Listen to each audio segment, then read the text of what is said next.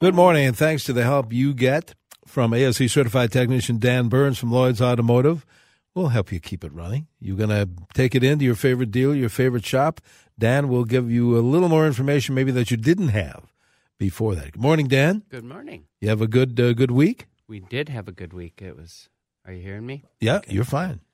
I, I actually, as just as, as, I put these headphones on, you know, uh, after all the years, I don't hear that well anymore from all the noise and ear damage and when I come in here and put these headphones on, it makes me realize I should live my life with headphones on. I could hear everything. hear they're, everything. They're, awesome. Now this is this is somewhat off the uh, uh, somewhat off topic, but when you uh, or your guys are working on vehicles and using all these power tools and stuff, I mean, do does OSHA say, "Hey, you better wear some earplugs"? Well, you, oh, common sense. Does. Common sense and, does. yes, we have all the all of that, you know, earplugs and and and gloves yeah. and uh, eye protection and all that now. But you know, back in the day when when we started, there was yeah. none of that. They didn't they didn't even make you know protective glasses. That's true. You couldn't yeah. even find them, and and uh, if you wear earplugs, you were a sissy. Uh, so, and you couldn't hear people right. talking to you. Yeah. yeah. so I'm paying the price for that now. But no, it, it's it's much safer. Well, even and the, the other thing, Denny, you've been there and, and seen how clean our shop is. Very much so. You know the air exchanger and all that. We have we pump fresh air into the shop all day that. long. Yeah, so oh, makes sense. Yeah, it makes a big makes a big difference. I much guess. much safer place to work nowadays. All right. Well, if you uh, again have a question, a car care question, you want to talk to this guy, you can either call it in like some folks are doing or send a Dan a text. That number is 81807. Keeping in mind, Dan will be here for about another 30 minutes till Jack Farrell's Wine Chat at 745. So don't wait if you have a question. Let him help you out. Uh, I see one line open, 651-989-9226. And again, the text is 81807. I'll tell you what, let's do. Let's. I have a question, but Kevin in Waseca is first up here. Kevin, what's your question? Yes, a very good spring morning to you. And um, you. Uh, my question is, uh, I changed my own oil. I have a 07 Chevy Silverado pickup. I changed my own oil. Uh, recommendation is uh, 10W30. I've been using 1040.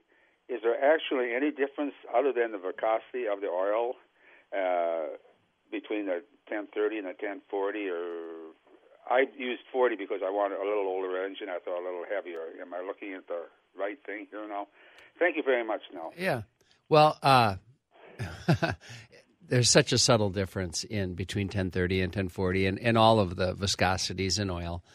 The reason that the manufacturer recommends a particular one is that's what the engine was manufactured for or engineered with. And uh, in their opinion, that's what's going to get you the best gas mileage, probably, is the first thing that they're concerned with. And then protect the engine and uh, you know whether the 1040 or the 1030 is better is actually better for the longevity of your engine. I don't know. The 1030 will certainly give you slightly better mileage. I don't know if it's even measurable, but it's but it's uh, you know you'll get slightly better mileage mileage with a thinner oil because you have less resistance in the engine. And uh, but I, I'll give you go back to my kind of age old answer is if it makes you feel good and it and then that's exactly what you should do and using 1040 in your in your engine will absolutely not hurt anything. Good. All so right. You'll be just fine doing that and and if that's what you've been doing forever, that's what you should continue to do because you personally have had success with it. Very good. I think that's a good idea. All right, let's see who's next. Uh, don't forget the text numbers 81807. We'll pick up on those in a moment. But Gary is calling from uh, Monticello, I believe, with a question. Gary, you're on CCO with Dan. Thank you for taking my call. Long mm-hmm. time listener. Thank you. Say, I've got a 1966 Pontiac GTO with three deuces and a four speed. My question is with the clutch, when, when the motor's running and the clutch is out, it's got a slight rattle in it, but if you take your toe and lift up on the pedal, the rattle goes away. And I know there's a rod underneath there. I've looked underneath that adjusts to the pedal to the clutch but do you lengthen out that rod or do you shorten the rod? well, that's a, that's a tricky deal. First of all, I'd find out why and is it is it the rod that's rattling for sure? Is that no? It's you... not the rod. It's not the rod. I'm sure it's the uh, throwout bearing. I just Yeah. But because if you lift up the the pedal, then the noise goes away. Yeah. Well, and that's uh, that would be my question. Is I'm not sure that well, lengthening the rod is what would probably make the noise go away, but I'm also not sure that you want to do that because then what you're where I mean, what you're causing to happen is the uh, throwout bearing then is staying in contact with something, and I'm not sure that it should be doing that. In, in other words, maybe what you're doing to make the noise go away is going to create a bigger problem of the of the bearing rubbing on something else. So um, if the throwout bearing is rattling in there, I'd be concerned about why it's rattling in there, and quite honestly, I'd want to be able to see what's going on in there. And so, if you can get it up on a rack, I think there's probably uh, access points at which you could see what's going in there. At the at, you know at, at a if you actually took it to a real shop, we could for sure get in there and see what's going on because we have scopes, you know, bore scopes that we can put up in there. Uh, little, they're really cool, Denny. They Mm. this camera on this long arm and you stick this little tiny camera up inside of something like for example we'll stick it in a in a spark plug hole to see what's going on inside the cylinder but uh, we have those types of cameras and things now so we could see what's going on in there and see why it's rattling How neat is that? yeah Wow. and uh, but to answer your question i think lengthening is probably what would uh, make the rattle go away Initially, and Right. yeah maybe you it. Thank you, Gary. We were just. I know we have to take a break. We we here in the studio we're talking off air about older vehicles, classic type cars that people just spend thousands of dollars right uh, restoring or you know whatever. starting or getting Yeah, just start, yeah, exactly. But uh, GTO, yeah that's Fun it. Car. three deuces that's that's Wow. sweet yeah pretty sweet. All right, uh, let's. Uh, we we have more callers, so folks on the line, don't go away. Texters, you stay there too, and we'll uh, we'll get your questions answered both by phone and by text here on CCO's Car Care Show. And good morning, welcome back to CCO's Car Care Show. Danny Long here with uh, ASE certified technician Dan Burns from uh, Lloyd's Automotive in St. Paul. Exactly, give us that location. We are at 982 Grand Avenue, which is right between Lexington, Lexington and Victoria. You can find us on the web at lloydsautomotive.net, L L O I D S, lloydsautomotive.net. Or uh, give, uh, let's see, Nick a call today. All right, Nick's there. Yeah, Big Nick, 651 228 1316. All right, very good. And we'll we'll remind you of that before Dan leaves us. Dan's going to be with us till about seven forty-five this morning. Keeping that in mind, uh, Dan. We have texters, we have callers. Let's uh, put you back to work here. Uh, Ralph is calling from uh, Horse Creek, Wisconsin. I but where is that, Ralph? Where is that located? It's between Star Prairie and Osceola. It's just a little area, and it never gets any recognition. Well, doggone it, I'm glad you called in because I uh, I know where Osceola is sure. It's just south of there, about ten miles. Okay, very good. Well, what can we do for you, Ralph? Well, I've got an OBD2 code reader, and I'm getting code uh, PO four four five. I had that; don't come back anymore. But four four six, I get, and what it says: evap emission control system, vent control circuit shorted. And I pulled the evap canister off, and I put power to the little piston there, and it works. The piston does so. I'm not sure that the vent solenoid is on the evap uh, thing itself, and uh, on, on that particular code, you can probably kind of trust that. Uh, but what kind of is it, is it a Toyota or what kind of car is it? Oh no, it's a Ford uh, 2013 F250. It's a 6.2 gas motor. Yeah. Um, so we what, first thing we need to do is find out where the vent solenoid is, and if you were to search the web or YouTube or something like that, you would find that. And then uh, what you're doing is exactly right. You'll find that it's a two-wire solenoid, and if you feed power to it and ground to it, uh, you should hear it move. And I would, or or if you have a uh, an ohm meter, if you ohm it and find that it's it's shorted, then uh, you'll know that it has failed. But but uh, you know when it comes to that evaporative system, there is probably mm, maybe upwards of ten different solenoids in order to get that thing all working correctly the way that it's supposed to. So first thing we need to do is find out where the vent solenoid is, and I'm not sure. It might be on that canister, but I'm I'm not sure that it is. So find that, and I think you'll and then probably replace it, and you'll probably be a winner. Okay, Ralph, thanks for calling in. Appreciate it. Uh, let's see. David is next up here in Lake City. Uh, I'll tell you what, let's do this. I've, I, do not want, I'm forgetting about the text messages. right, I don't want to do that. A 2003 Passat, it says, 120,000 miles, the V6, 2.8, with two bad catalysts. How long can I operate before replacing? Catalytic converters, uh, people don't want to replace them because they're very expensive. And so they uh, put it off. And um, the if we had emissions testing here in the state of Minnesota like we used to, yeah. you would have to fix them right away because you would not pass your emissions test. So that's the reason that you would want to do it sooner rather than later is just because it's economic or uh, environmentally friendly.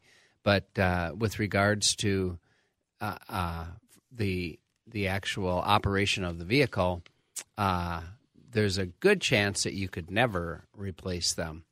Uh, the only thing that happens on those is if they, before they failed, if they started melting down, and they do, they can get so hot that the metal on the inside gets uh, starts to melt, and if mm. that happens, then your exhaust actually gets plugged, won't leave the vehicle, and uh, then of course the engine won't run. Air comes into the vehicle, and air needs to go out of the. Or air comes into the engine, and air needs to get out of the engine in order for it to run. And if you don't let air out, it won't work. So. All right, very good. Dan, we need to take a quick break. I want to alert David and Deb. You're going to be next on the phones, and then we'll get back to, with more text messages. Hey, good morning. Welcome back to CCO's Car Care Show. Danny Long here with Dan Burns from Lloyd's Automotive, answering your questions by phone and by text. Dan, we have a few minutes to go. We promised uh, the callers we would help them out. David is calling from Lake City. Uh, let's get David on. Hi, David. What can we do for you? All right, David's gone. Let's talk to Deb. We promised Deb too. Uh, Deb is calling from uh, Minnetrista, I believe. Hi, Deb. Thanks for waiting. Hi. Um, I have a 2004 Pontiac Grand Prix that um, we can't put any gas in it. When you try to pump gas into it, it just the the gas pump just clicks off all the time. Um, my husband is able to fill it like with a gas can. Real slow, yeah. We, yeah. But we can't put use the gas pump. Well, that's just like the other call that we had on the vent valve. it's part. Eh, that's what's wrong. Is it's part of your emission system, and uh, when you're as part of your emission systems, the the fuel system gets sealed while you're driving, and and uh, as the vehicle sits uh, uh under certain conditions, actually also. But it eh, but in in order for you to be able to put gas in the car a, a valve needs to open to let air out. When you put liquid in, air has to come out, and uh, somewhere along the line that system is plugged, and uh, so you'll need to you'll actually need to bring that in and get some help on that to identify exactly what's plugged and where it's plugged.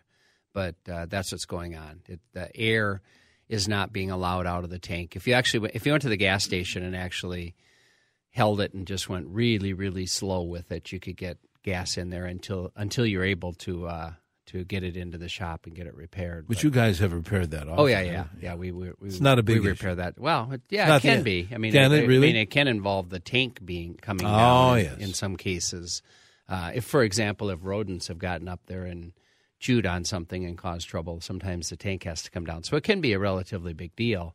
But at any rate, you got to put gas in your car. Yeah, so it needs to be fixed. That's so, true. But uh, but you'll have to take it in and get some help with that. Thank you, Deb. Good luck with that. Uh, let's go to John, who's calling from Minnetonka, then we'll grab some text messages. Hi, John. What can we do for you? Yeah, good morning. Thanks for taking my call. Mm-hmm. Um, I have a quick question for you. I have a 2003 Chevrolet Tahoe. It's got about 180,000 miles on it, and I'm pretty sure I have noisy lifters. Mm-hmm. Is there a product that is good to add to the oil to correct that, or is there anything else that can be done? Thank well, you. According to the product manufacturers, all of them will fix that. That's right. and uh, that may be, uh, you know, if one of them is bleeding down, what you're talking about is a is a hydraulic lifter. The lifter is actually filled with oil, and it, that's what takes the rattle out of it. And one of your lifters is not full of oil uh, when it's running, and uh, and because of that, it's actually causing that rattling sound.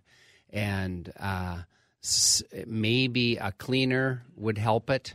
And there's some pretty aggressive cleaners that you could use you know that where where you uh, put put the additive into the oil and let the vehicle run for an hour or two or a week or I, I you know there are there are different ones that work differently but but uh, try cleaning it first and see if that works change the oil and then uh, try some of the additives. And it's going to be trial and error on what works mm-hmm. for your car you know it's an older vehicle so you don't want to put a lot of money into it but try one and, and see what happens. I've heard people have had some success with it and and uh, I heard one guy I heard with uh, regarding additives, one guy had a real, real minor uh, leak in his cylinder head, and it would uh, um, every morning the the uh, one cylinder would have just a few drops of coolant in it, and and uh, he proved that, and and he found an additive that he added to the cooling system and ran it for